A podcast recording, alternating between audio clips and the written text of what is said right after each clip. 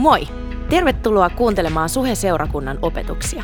Me ollaan seurakunta, jonka intohimona on elää lähellä Jumalaa ja lähellä ihmisiä. Me toivotaan, että näistä opetuksista voisi olla hyötyä sun elämässä ja arjessa. Muista, että saat aina tervetullut meidän sunnuntai-tilaisuuksiin Kalliossa, Tikkurilassa ja Leppävaarassa. Lisätietoa Suhesta löydät osoitteesta www.suhe.net.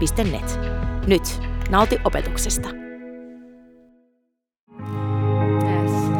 Kiitos Jeesus tästä sunnuntaista. Kiitos ihan jokaisesta meistä täällä tänään. Isä, sä oot tämän porukan koonnut tänään koolle ja tässä me ollaan sun eessä.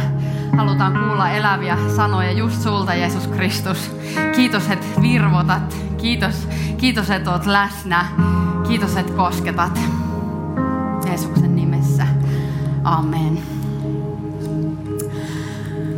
Äärimmäisen hyvää sunnuntaita myös mun puolesta. Mä oon Mentun Kirsi, niin kuin Lasse kauniisti jo esitteli. Ja hei, jos Lasse ei ole jengille tuttu, niin Lasse vetää meidän youthia, vaikka hän sanokin, niin annetaan Lasselle kuitenkin, koska Lasse on vaan niin kova tyyppi.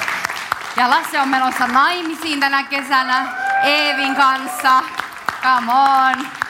Tota niin, niin, se on rakkauden kesä 2018. ja niillä mennään, eikö niin? Ja mä lupaan, että mä puhun myös jostain muusta kuin siitä, että mä oon myös menossa naimisiin ja me ollaan menossa naimisiin.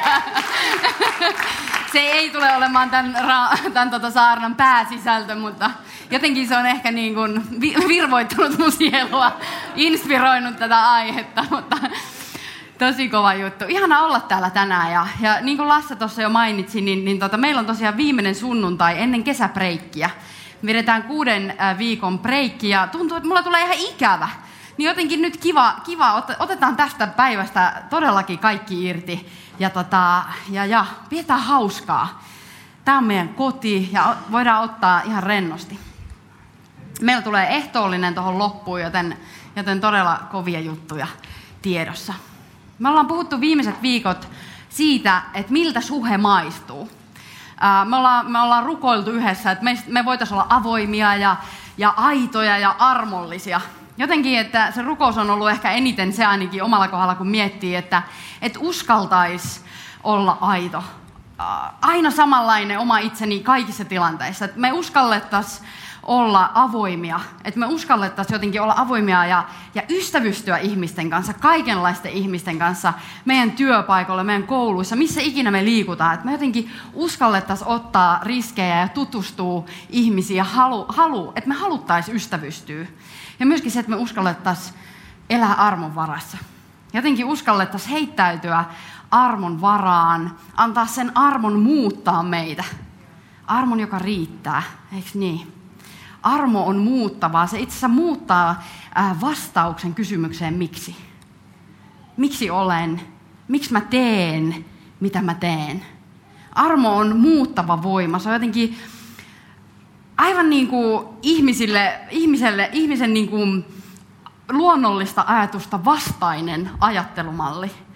Mutta se on meidän kristittyjen kasvupohja, se on meidän kristittyjen elämän perusta.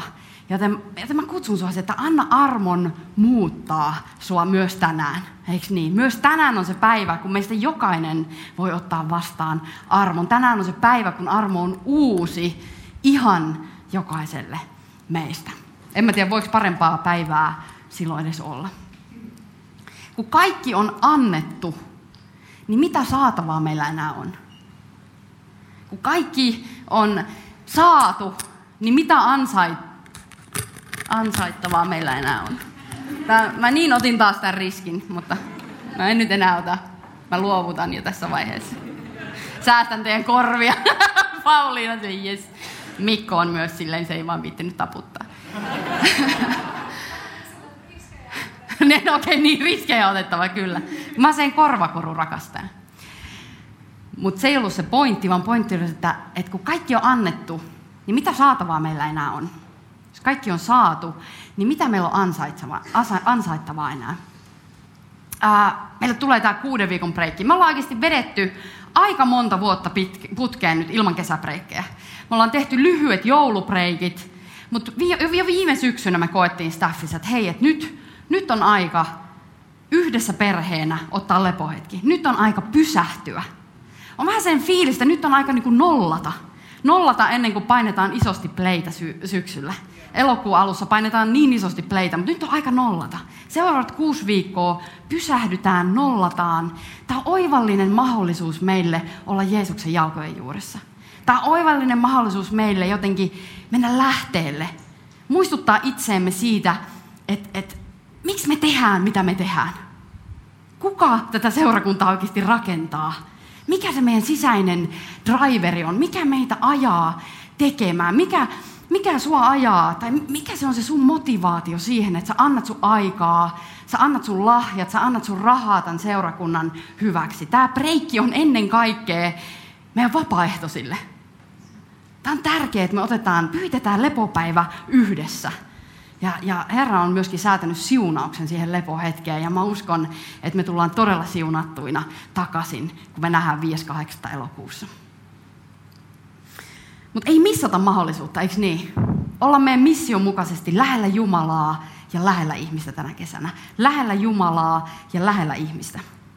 Johanneksen evankeliumissa luvussa 15 Jeesus sanoo näin, jakesta 9. Niin kuin isä on rakastanut minua, niin olen minä rakastanut teitä. Pysykää minun rakkaudessani.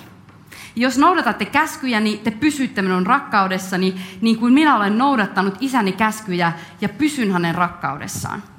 Olen puhunut teille tämän, jotta teillä olisi minun iloni sydämessänne ja teidän ilonne tulisi täydelliseksi. Minun käskyni on tämä, rakastakaa toisianne niin kuin minä olen rakastanut teitä. Suurempaa rakkautta ei kukaan voi osoittaa kuin että antaa henkensä ystäviensä puolesta. Te olette ystäviäni, kun teette sen, minkä käsken teidän tehdä. En sano teitä enää palvelijoiksi, sillä palvelija ei tunne isäntänsä aikeita. Minä sanon teitä ystävikseni, olenhan saattanut teidän tietoonne kaiken, minkä olen isältäni kuullut. Ette te valinneet minua, vaan minä valitsin teidät. Ja minun tahtoni on, että te lähdette liikkeelle ja tuotatte hedelmää, sitä hedelmää, joka pysyy. Kun niin teette, isä antaa teille kaiken, mitä minun nimessäni pyydätte. Tämän käskyn minä annan teille. Rakastakaa toisianne. Rakastakaa toisianne. Haluan ihan muutaman huomion heittää tästä tekstinpätkästä. Ihan vaan, että, että jotenkin, että että ne jotenkin vir, ne virkistää meidät ja meillä on sama ajatus ennen kuin mennään varsinaisesti siihen päivän pihviin, joka on noin jakeet 13-15. Mutta pari huomioa. Täällä on muutama käsky meille, kehotus Jeesukselta ja se on näin. Pysykää minun rakkaudessani. Rakastakaa toisianne niin kuin minä olen rakastanut teitä ja rakastakaa toisianne. Aika samoja teemoja. Pysykää rakkaudessa, rakastakaa toisianne, rakastakaa toisianne. Ja sitten siellä on lupauksia, ihan huikeita lupauksia. Että kun te noudatatte käskyä, niin te pysytte mun rakkaudessa. Jos kysymys on, että miten mä pysyn nyt siinä rakkaudessa, niin että me vaan seurataan Jeesusta. Me tehdään hänen tahdon mukaista, niin me pysytään hänen rakkaudessaan. Se on lupaus. Ja samalla siellä on se lupaus, että, että kun me tehdään niin ja me tehdään ja me tuotetaan sitä hedelmää, joka hedelmää, joka pysyy, Isä antaa meille kaiken, mitä minun nimessäni häneltä pyydätte. Ihan huikeita lupauksia. Jotenkin, eikö ihmisen on vähän vaikea jopa ottaa vastaan että isä antaa mulle kaiken, mitä mä pyydän häneltä, kun mä pysyn hänen rakkaudessa. Et ei ohiteta myöskään näitä kohtia silleen perussuomalaisista, ei ihan liian iso juttu, vaan mietitään hetki, pysähdytään hetki. Ja sitten Jeesus vielä sanoo, että miksi se sanoo nämä sanat meille.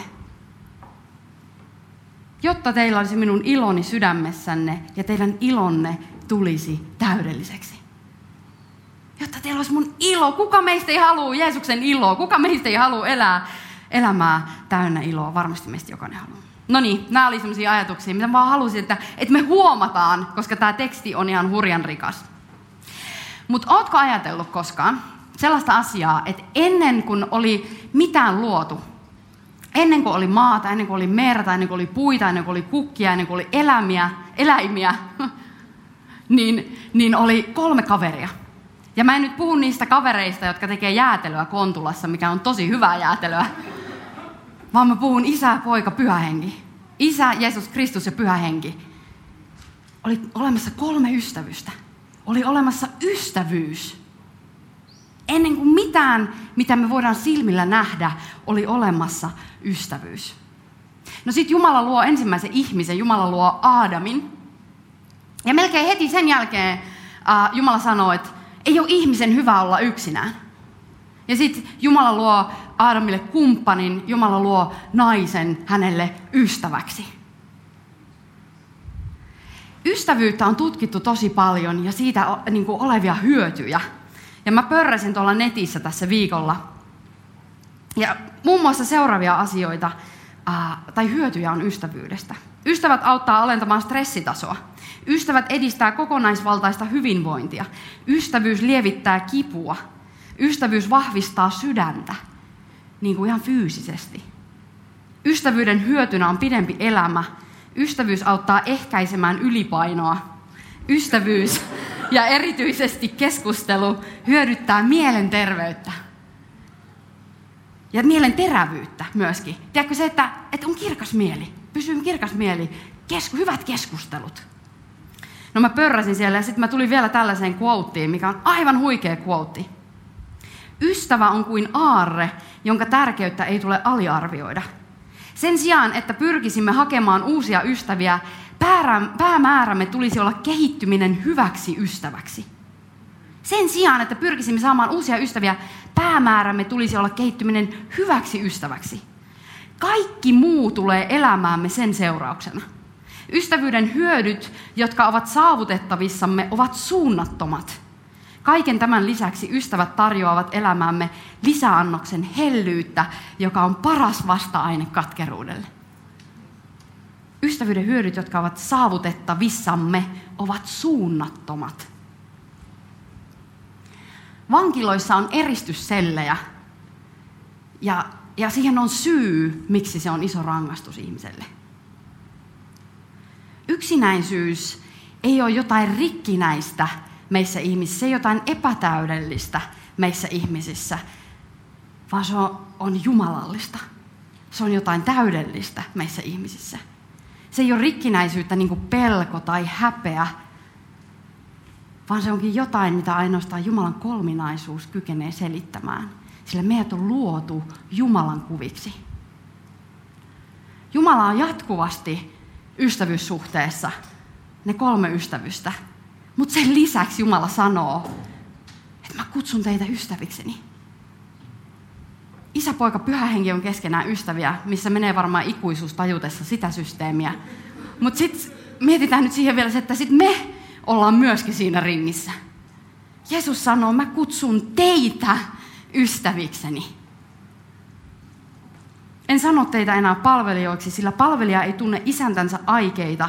Minä sanon teitä ystävikseni. Olehan saattanut teidän tietoonne kaiken, mitä olen isältäni kuullut.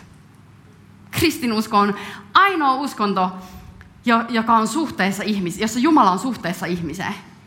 Ensinnäkin ainoa, jossa on elävä Jumala, ja sen lisäksi se, että hänellä on henkilökohtainen. Hän haluaa henkilökohtaisen ystävyyssuhteen ihmisen kanssa. Tiedätkö, Buddha eli, kuoli ja jotain tekstejä jäi. Kunfutse jätti jälkeensä jotain keskusteluja ja lausumia. Nämä kaikki on kuolleita jumalia ja tekstejä on jäänyt, mutta me valvotaan elävää Jumalaa, Jeesusta, Kristusta. Kristinusko perustuu rakkaussuhteeseen, ystävyyssuhteeseen ihmisen ja Jumalan välillä. Se on jotain ainutlaatuista, tiedätkö? Ja kun me luetaan raamattua, niin me ei vaan lueta jotain kuolleita sivuja.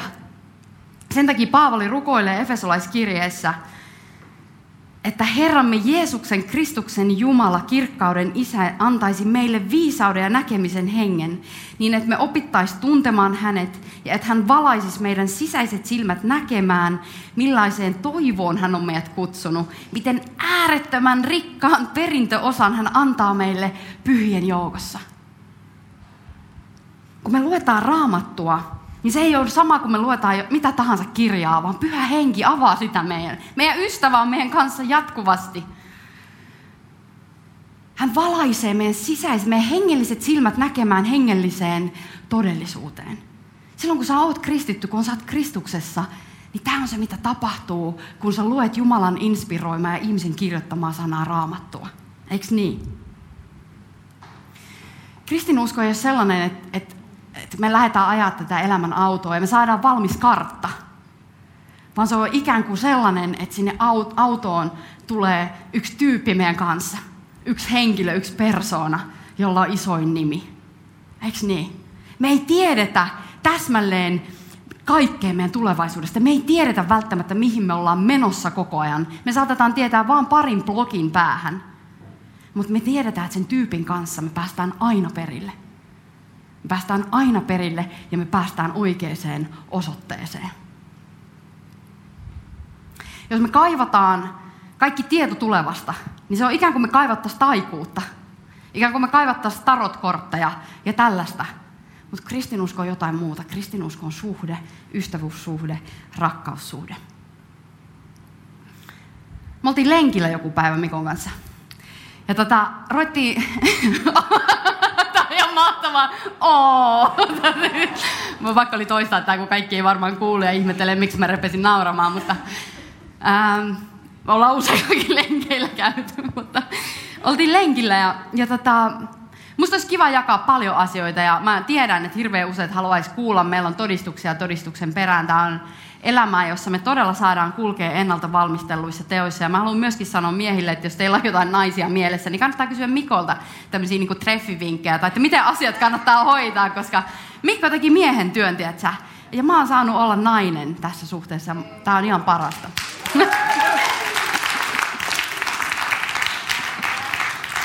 Mutta se pointti, mitä mä olin sanomassa, oli se, kun me oltiin siellä lenkillä. Niin me oikeasti mietittiin silleen, että et, et miten tämä tuntuu niin luonnolliselta. Että joo, me ollaan tunnettu pari vuotta sen aikaa, mitä Mikko on ollut osa tätä meidän perhettä, suheperhettä. Uh, Mutta mut tässä keväällähän tämä niinku systeemi on lähtenyt liikkeelle niinku eri tasolla ja, ja jotenkin tuntuu, että miten tämä on vaan niin luonnollista. Ja että miten meistä jo tuntuu, että me ollaan parhaat ystävät siinä on jotain tosi siistiä. Ja mä uskon, että osa on se, että me ollaan oltu tosi avoimia toistemme kanssa alusta lähtien. Ekolta treffeillä, niin mä muistan, kun Mikko kommentoi, että oot sä aina tommonen? Mä oon silleen, mä en ole nyt ihan varma, mitä tähän pitäisi sanoa. Niin sit se on silleen, että sä oot niin avoin jotenkin. Ja sitten mä oon vaan silleen, että kun, siis mä vaan oon mä, tietsä.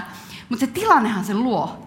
Tiedätkö, me luodaan se tila toiselle olla avoin tai olla olematta avoin. Ja myöskin me tietenkin tehdään se valinta, että me halutaan jakaa, me halutaan tutustua, me halutaan tietyllä tavalla niin kuin, olla se avoin kirja, olla aidosti oma itseni. Ei ole mitään piiloteltavaa. Ja me ollaan, me ollaan haluttu alusta asti niin puhua kaikesta tosi rehellisesti ja avoimesti ja, ja vaikeistakin asioista. Ja, ja se on ollut tosi hyvää. Ja me ollaan ilottu niistäkin. Meillä on paljon voittoja jo kerrottavana, joita sitten jaetaan joku toinen kerta. Mutta me tarvitaan ystäviä, sillä me ollaan Jumalan kuvia. Ystävyyden tarve on siis jotain sisäänrakennettua, jota meissä on. Se ei ole se rikkinäisyys, vaan se on sisäänrakennettua jotain tosi hyvää. Ja voisi sanoa tämän käännettynä sille, että mitä vähemmän me halutaan ystävystyä tai että, että meillä olisi ystäviä, niin sitä vähemmän me ollaan Jumalan kaltaisia. Koska Jumala on ne kolme ystävyystä, täydellinen ystävyys. Synti ja sielunvihollinen pyrkii aina erottamaan, pyrkii aina eristämään meitä sekä meidän ihmissuhteissa että Jumalasuhteessa.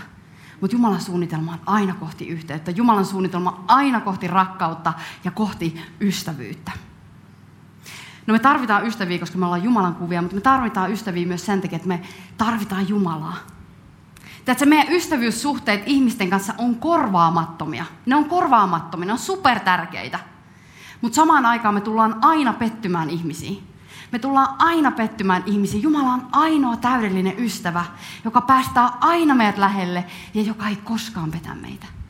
Joka ei koskaan hylkää, ei koskaan loukkaa. Jumala on aina ainoa täydellinen ystävä meille. Ihmiset, meistä jokainen on epätäydellisiä. Me tehdään virheitä. Mutta Jumala ei tee. Jeesuskin koki tämän, kun Jeesus, ennen kuin Jeesus vangittiin ja ristiinnaulittiin, niin hän meni Ketsemanen puistoon kolmen bestiksen kanssa. Johanneksen, Jaakobin ja Pietarin kanssa Jeesus lähtee Ketsemanen puistoon ja on sille, että nyt on hieman tiukat tota oltavat, että, että tota, hän tietää, että nyt on kuolema on lähellä, että nyt on niin kuin loppu on tulossa ja nyt mä kerään nämä mun bestikset ja mä menen tänne puistoon rukoilemaan ja, ja Jeesus sanoo, että hei, et valvokaa ja rukoilkaa mun kanssa. Ja sitten Jeesus lähtee vähän kauemmas siitä niiden kolmen luota ja, ja menee rukoilemaan. On ihan tuskissaan, että vitsi, vitsi tämä on tiukka paikka nyt, mikä on tulossa. Ja tota, Sitten tulee takaisin sieltä niiden kolmen tyypin luo ja ne kolme tyyppiä nukkuu. Sitten Jeesus on silleen, että et niinku hetkeäkään voi pysyä hereillä, että et mulla on niinku aika tiukat oltavat tässä. Tiedätkö? Ja sitten taas lähtee rukoilemaan ja sitten taas tulee takaisin ja taas ne kuorsaa. Niin tämä on se todellisuus, missä me eletään. Tiedätkö? Jeesuskin sai kokea omaa osuutensa siitä, että me ollaan epätäydellisiä. Me tarvitaan ystäviä, koska me ollaan Jumalan kuvissa, on jotain sisäänrakennettua, mutta me tarvitaan ystäviä myös sen takia, että me tarvitaan Jumalaa ihan jokainen ja tosi kipeästi. Ihminen ei pysty tyydyttämään sitä syvintä tarvetta ystävyydelle, joka meissä jokaisessa on. Ainoastaan Jumala kykenee, ainoastaan täydellinen ystävä Jeesus Kristus kykenee sen tekemään. Ystävä päästää aina lähelle ja ystävä ei koskaan petä meitä. Tämä lähelle päästäminen on jotenkin just sitä, mitä me on puhuttu, sitä aitoa, avointa elämää, että me halutaan elää ihmissuhteista, me halutaan ystävystyä. Ystävyys on jotain, missä jo, molemmat osapuolet jakaa samalla tasolla asioita. Se ei ole sitä, että sä meet kerrot kaikki sun asiat jollekin tyypille, vähän niin kuin oksenat jutut jonkun tyypin päälle. Se on terapiasuhde, se ei ole ystävyyssuhde. Ja ystävyyssuhde ei ole myöskään se, että, että joku, toin, joku aina neuvoo sua tai, tai sä oot aina se neuvonantaja. Sekin on vähän, se on vähän niin kuin sosiaalityöntekijän homma, että aina yrittää auttaa pinteessä, pinteessä olevaa. Se ei ole ystävyyttä. Ystävyys on jakamista, salaisuuksien kertomista. Sä vaan tietämällä tiedät, että tässä on nyt syvä luottamus. Mä haluan tietää susta, sä haluat tietää musta. Tässä on aito välittäminen, aito toisen parhaan ajattelu mä haluan vaan sulle parasta. Mä rakastan sua ja mä haluan sulle parasta. Jeesus sanoo meille tänään, että mä en enää kutsu teitä palvelijoikseni, vaan mä kutsun sua mun ystäväksi. Mä kutsun sua mun ystäväksi. Palvelijalla on työnantaja. Palvelijalla on isäntä. Tiedät sä, palvelija pyrkii suoriutumaan ja sitten he odottaa oikein määrän palkkaa siitä tehtävästä. Mutta ystävällä on ystävä. Ystävä ihailee, ystävä haluaa kuunnella, ystävä haluaa oppia, ystävä haluaa viettää aikaa ystävän kanssa. Palvelija ja työnantajan välinen suhde on työsuhde, kun taas ystävä ja ystävän välinen suhde on rakkaussuhde. Ja se on se rakkaus, mistä Johannes myös puhuu siinä paikassa, mistä me puhuttiin. Se on, se on sitä ystävä rakkautta. Aitoa välittämistä toisesta. Aidosti ajatellaan toinen toisemme parasta. Otetaanko tähän loppuun vielä sen hetki, että reflektoidaan meidän omaa elämää. Se on aina hyvä, että, että, että viedään myös vähän käytännön tasalle. Mietitään oman sydämen kohdalla. Että ollaanko me Jeesuksen palvelijoita vai ollaanko me Jeesuksen ystäviä? Oot sä Jeesuksen palvelija vai oot sä Jeesuksen ystävä? Palvelija on sellainen busy bee aina vaan niin kuin hirveän suorituskeskeinen moraalivartija. Jos oikein konkreettisesti ja kärjistetään tämä tilanne, jotta saadaan vähän kontrastia tähän juttuun, niin sellainen suorituskeskeinen moraalivartija. Ja jos on siellä palvelijan ruudussa, niin ei ole mitään hätää. Mä luulen, että jokainen meistä on ollut siellä, tai osittain lipsahtaa vähän sinne, muistaa, että tästä ei ollutkaan kysymys, vaan oli kysymys tästä ystävyydestä. Jeesus kutsuu tänään sua ystäväksi. Jeesus kutsuu tänään sua lähemmäksi ja lähemmäksi ja lähemmäksi. Se on loputon tie, mutta se on hyvä tie ja se on paras tie. Kutsuu sua antaa koko sun elämän. Kaikki sun haaveet, kaikki sun toiveet, kaikki sun tarpeet Jumalalle. Päästä vaan irti. Ne asiat, mitä painaa sydämelle, päästä vaan irti. Jeesus on tässä, hän haluaa kuunnella hän rakastaa sinua, hän kutsuu sinua luottamaan itseensä. Ja 13 sanoo, että suurempaa rakkautta ei voi kukaan osoittaa kuin että antaa henkensä ystäviensä puolesta. Kun että antaa henkensä ystävien puolesta. Oletko koskaan miettinyt, että Jeesus on ainut, joka pystyy antamaan henkensä ystäviensä puolesta? Me voidaan antaa joitain vuosia. Jos mä antaisin nyt mun hengen vaikka Mikon puolesta tai Marjun puolesta tai Stiinan puolesta, niin mä antaisin vain joitain vuosia, koska ää, totuus on se, että mä oon menossa mullan alle. Synnin palkka on kuolema. Jokainen meistä on menossa ennen pitkää. Kuolema on tulossa.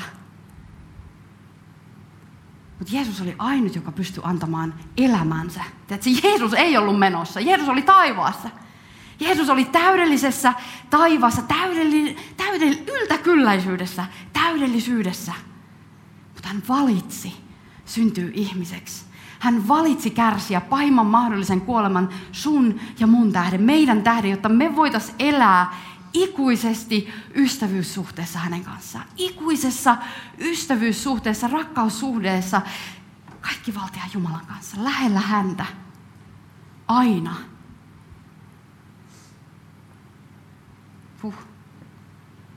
Kukaan ei voi osoittaa sellaista rakkautta kuin mitä Jeesus on osoittanut ja edelleen tänään osoittaa jokaista meitä kohtaan. Toinen kysymys. Pelkäät sä ihmisten mielipiteitä? Jakeessa 16 Jeesus sanoo, että ette te valinneet minua, vaan minä valitsin teidät. Ihan mieletön pohja, miltä ponnistaa. Me ei valittu Jeesusta, Jeesus valitsi minut. Jeesus valitsi teidät. Ja Jeesus ei valinnut meitä meidän ansioiden takia tai sen takia, millainen mä oon tai mitä mä saan aikaan, vaan Jeesus valitsi meidät rakkauden takia, rakkauden tähden, rakkauden vuoksi. Ainoastaan. Hän valitsi meidät rakkaudesta ja täydellinen rakkaus, joka hän on, niin se karkottaa kaiken pelon. Viidennessä Mooseksen äh, kirjassa luvussa seitsemän sanotaan näin. Ei Herra siitä syystä mieltynyt teihin eikä valinnut teitä, että te olisitte kansana kaikkia muita kansoja parempi. Olettehan kaikista kansoista pienin. Herra rakasti teitä ja pitääkseen esi-isillensä vannomansa valan, hän vei teidät väkevällä kädelleen pois Egyptistä, orjuuden maasta ja lunasti teidät vapaiksi Faaraan Egyptin kuninkaan vallasta. Herra rakasti teitä ja hän vei teidät pois orjuuden maasta ja lunasti teidät vapaiksi. Huikea message. Hän valitsi jokaisen meistä sen takia, että hän rakastaa meitä. Että hän rakasti meitä, hän on osoittanut sen ja hän rakastaa meitä. Ja Jeesus on sama eilen, tänään ja ikuisesti. Se on muuttumatonta sun kohdalla myös tänään. Se on se, se pohja, se kasvuperusta, mistä mä puhuin jo alussa – se on se armo, joka riittää. Se on muuttavaa, koska se kaikki on lahjaa. Me ei voida ansaita mitään, vaan se on lahjaa, jolloin meidän elämän perusta on aivan eri. Armo, joka muuttaa meidän ajattelun, tyydyttää meidän syvimmät tarpeet, olla rakastettuja, olla hyväksyttyjä, olla huomioituja. Armo, joka muuttaa meidän vastauksen siihen kysymykseen miksi. Joten se kolmas kyssäri on, miksi sä teet, mitä sä teet? Miksi sä teet, mitä sä teet? Mitä, mikä ajaa sua elämässä eteenpäin? Mikä on sun motiivi? Mitkä on ne sisäiset driverit tänään? Jos sä tarvit muutosta, niin muuta sun ajattelua. Jos me tarvitaan muutosta meidän elämässä, niin muutetaan meidän ajattelua, koska ajattelun muutos mu- mu- muuttaa meidän toiminnan. Se tapahtuu aina sisältä ulospäin. Muuten me niin kuin hoidetaan vaan oireita. Muutetaan meidän ajattelua. Pyydetään Jumalalta anteeksi ja lähestytään häntä. Tämä parannuksen teko juttu, niin tämä on, tämä on ihan sellaista niin kuin peruskauraa kristitylle. Se on olennainen ja välttämätön osa kristityn elämää, meidän kasvua kohti Kristuksen kaltaisuutta. Ja mä uskon, että siinä on yksi näkökulma, mikä voi auttaa meitä tänään bändi voi muuten tulla lavalle, me siirrytään varmaan ehtoolliseen ihan just, mutta psalmissa 55 kuningas David rukoilee rukouksen, kun hänen ystävänsä on pettänyt hänet. Ja, ja David sanoo, että jos vihollinen herjaisi minua, sen kyllä kestäisin. Jos vihamies nöyryyttäisi minua, minä voisin piiloutua, mutta sinä olet kaltaiseni, ystäväni ja uskottuni. Mutta sinä olet kaltaiseni, ystäväni ja uskottuni. Ja tämä on se, miten Jumala näkee meidät. Ja miten me voidaan nähdä Jumala. Kaltaiseni, ystäväni, uskottuni. Davidin sydän murtuu, koska ystävä on pettänyt hänet. Koska ystävä loukkasi. Se sanoo, että, että jos vihollinen olisi loukannut, niin ei olisi tuntunut missään. Mutta koska mun ystävä loukkasi koska mun ystävä petti mut, mun ystävä toimi vasto, mua vastaan, niin sen takia mun sydän murtuu. Mun sydän on täynnä murhetta. Ja silloin kun me tehdään parannusta meidän parhaan ystävän kanssa, niin se on ikään kuin sitä haavoittuvaa keskustelua. Se ole sellaista dramaattista, pyhä Jumala, anna mulle anteeksi, että mä oon nyt, tiedätkö Vaan se on keskustelua meidän parhaan ystävän kanssa. Jeesus, Jeesus, mä tein vastoin. Mä loukkasin sua mun toiminnalla. Se on muuttavaa, murtavaa surua, joka tulee mun sydämeen, kun mä ymmärrän, että mä oon loukannut mun ystävää. Mun parasta ystävää, mun läheisintä ystävää, mun rakkainta ystävää. No miksei se toimisi myös meidän läheisissä ihmissuhteissa? Ei murskaantumista, ei itse inhoa, ei itse sääliä, vaan muuttavaa surua. Muuttavaa surua. Et voi että.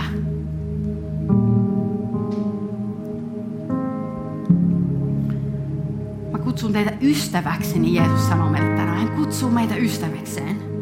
Hän sanoi, että niin kuin isä on rakastanut minua, niin olen minä rakastanut teitä. Pysykää minun rakkaudessani, pysykää minun rakkaudessani. Silleen, että nostaan tässä kohtaa ylös ja aletaan käydä ehtoolliselle, koska tämä on musta sopiva hetki siihen. Me vietetään ehtoollista seurakuntana, koska se on se hetki, milloin me muistellaan sitä, mitä Jeesus Kristus on tehnyt henkilökohtaisesti jokaisen meidän puolesta. Ja tänään me voidaan jotenkin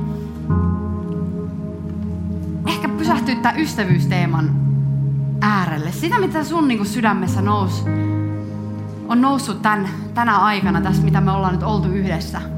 Niin, niin me mennään yhdessä ehtoolliselle, mennään ristin juurelle, ristin eteen. Vastaanotetaan armo yhdessä. Muistetaan, muistellaan sitä, että Jeesus on antanut kaiken meidän jokaisen puolesta. Jos sä oot täällä tänään ja, ja sä et vielä tunne tätä maailman parasta ystävää, jonka nimi on Jeesus, niin tässä hetkessä mä haluan antaa sulle mahdollisuuden ottaa vastaan ikuisen elämän lahja. Ottaa vastaan Jeesus Kristus sun parhaaksi ystäväksi ja lähtee siihen rakkaussuhteeseen. Sä voit tässä hetkessä vaikka nostaa sun käden, jos sä haluat tehdä tämän päätöksen tänään. Ja kannattaa tehdä tämä päätös tänään. Tämä on paras mahdollinen hetki. Tämä on pelastuksen hetki. Tämä on uuden elämän alku. Tämä on uusi syntymä. Sä synnyt uudestaan Jumalan lapseksi, Jumalan valtakuntaan, hänen perillisekseen, hänen pojaksi tai tyttäreksi. Sä voit tässä hetkessä vaan nostaa käden Jumalalle merkiksi siitä, että hei, mä haluan sut mun ystäväksi. Mä haluan jatkaa tästä eteenpäin sun kanssa, Jeesus. Mä en ole enää yksin, vaan mä oon tästä hetkestä eteenpäin aina sun kanssa. Mun autossa istuu paras persoona, paras henkilö, paras ystävä, Jeesus joka hetki. Nosta sun käsiin, niin sitten me rukoillaan yhdessä.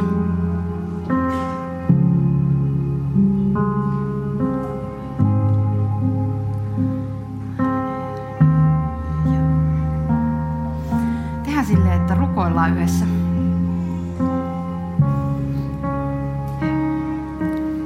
Jeesus, kiitos ikuisesta elämästä.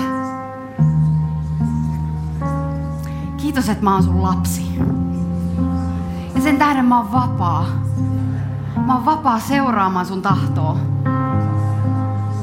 Olemaan sun suunnitelmassa.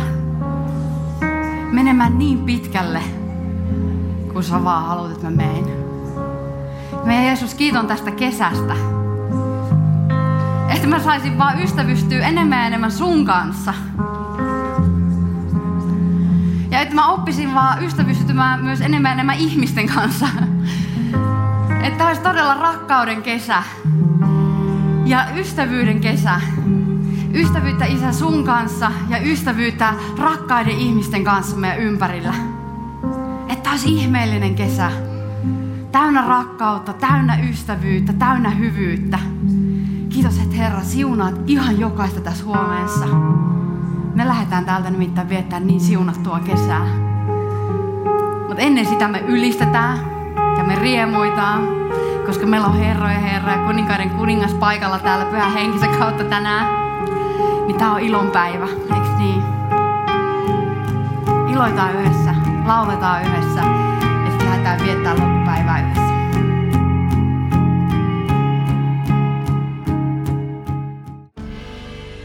Kiitos, että kuuntelit.